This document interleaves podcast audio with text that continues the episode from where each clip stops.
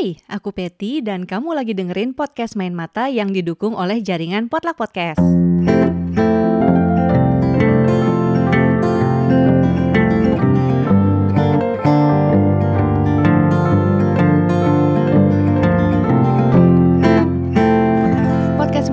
Adalah podcast buku yang ngebahas banyak hal seputar dunia perbukuan seperti obrolan dengan para pelaku, mulai dari penulis, penerbit, editor, dan lainnya. Juga ada rekomendasi berbagai jenis buku dan tantangan untuk kamu para pembaca.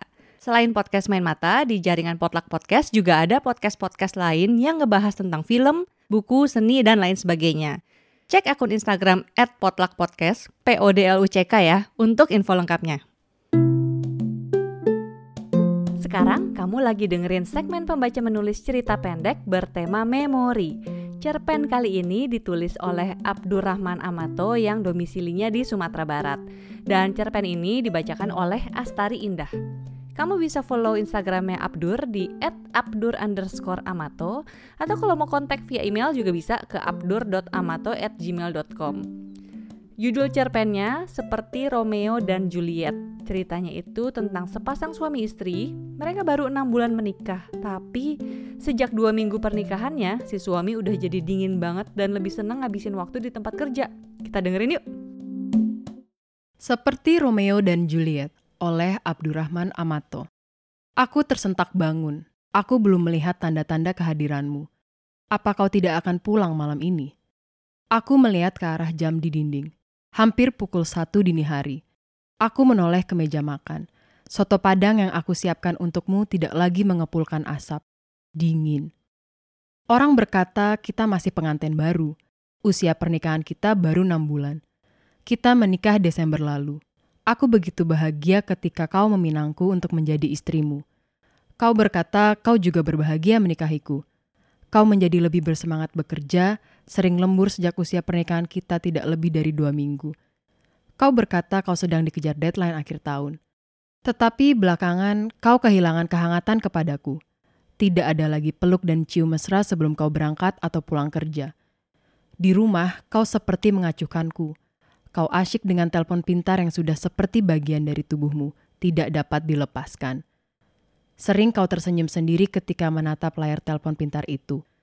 Ketika aku bertanya apa yang membuatmu tersenyum, kau menjawab singkat, teman-teman di kantor membuat lelucon di grup WA. Kau menjawab pertanyaanku tanpa melepaskan tatapan dari layar telepon pintar itu, seakan aku tidak pernah ada.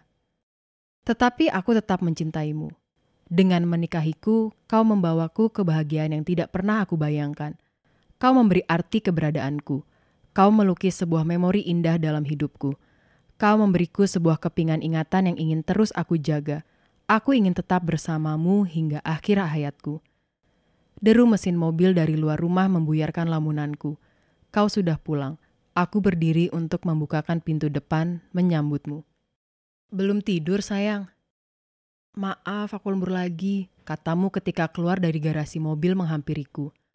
Belum, mas. Aku ingin menyambutmu pulang, kataku. Tiba-tiba kau mencium keningku dan memeluk diriku. Tentu saja perbuatanmu itu mencairkan hatiku. Kamu masak apa, sayang? Soto padang, tapi udah dingin. Tidak apa, panaskan saja dulu kuahnya selagi aku mandi, katamu. Aku mengangguk selagi membantumu melepaskan dasi dan jas kerja. Kau masuk ke kamar mandi sementara aku meletakkan jasmu di keranjang kain kotor. Aku bersiap untuk memanaskan kuah soto untukmu. Ding dong, sebuah pemberitahuan pesan baru masuk ke telepon pintarmu. Biasanya pemberitahuan seperti itu tidak menjadi perhatianku, tetapi kali ini aku ingin tahu siapa yang mengirim pesan kepadamu di jam segini. Aku memeriksa jasmu. Aku menemukan telepon pintarmu di salah satu sakunya. Mas, besok kita mau main ke mana? Begitu pesan yang muncul di telepon pintar itu.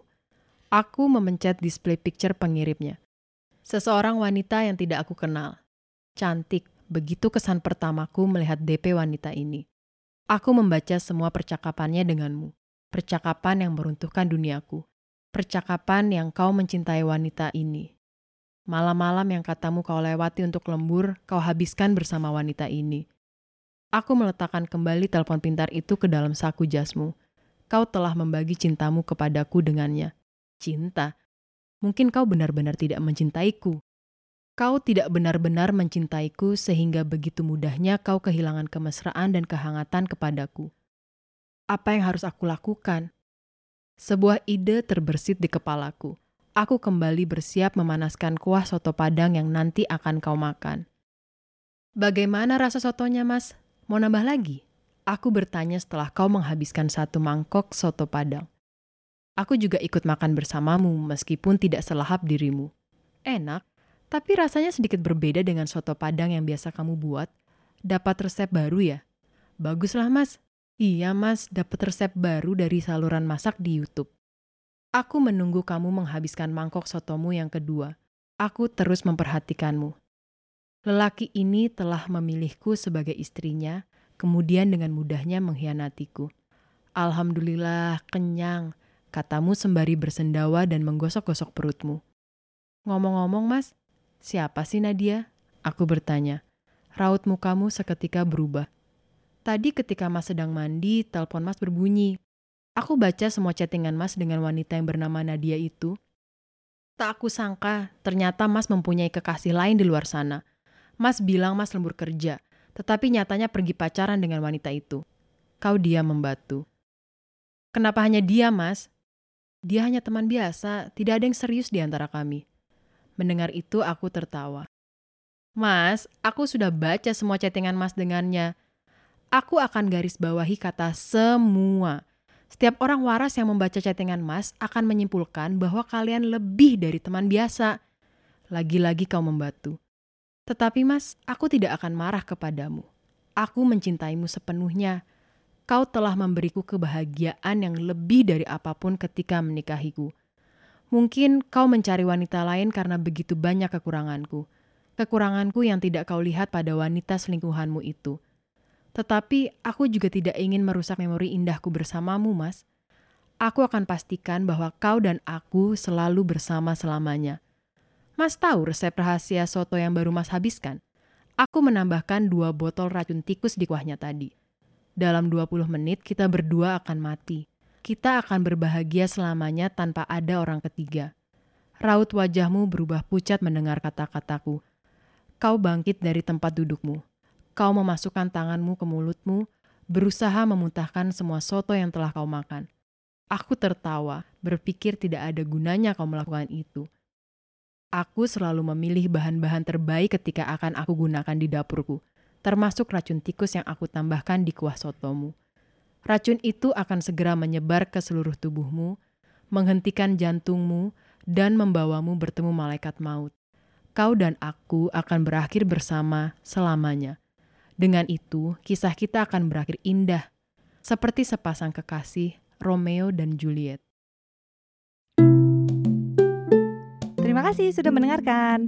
Dengerin juga cerpen-cerpen pembaca menulis bertema memori yang lain ya. Ada di podcast Main Mata dan podcast Buku Kutu.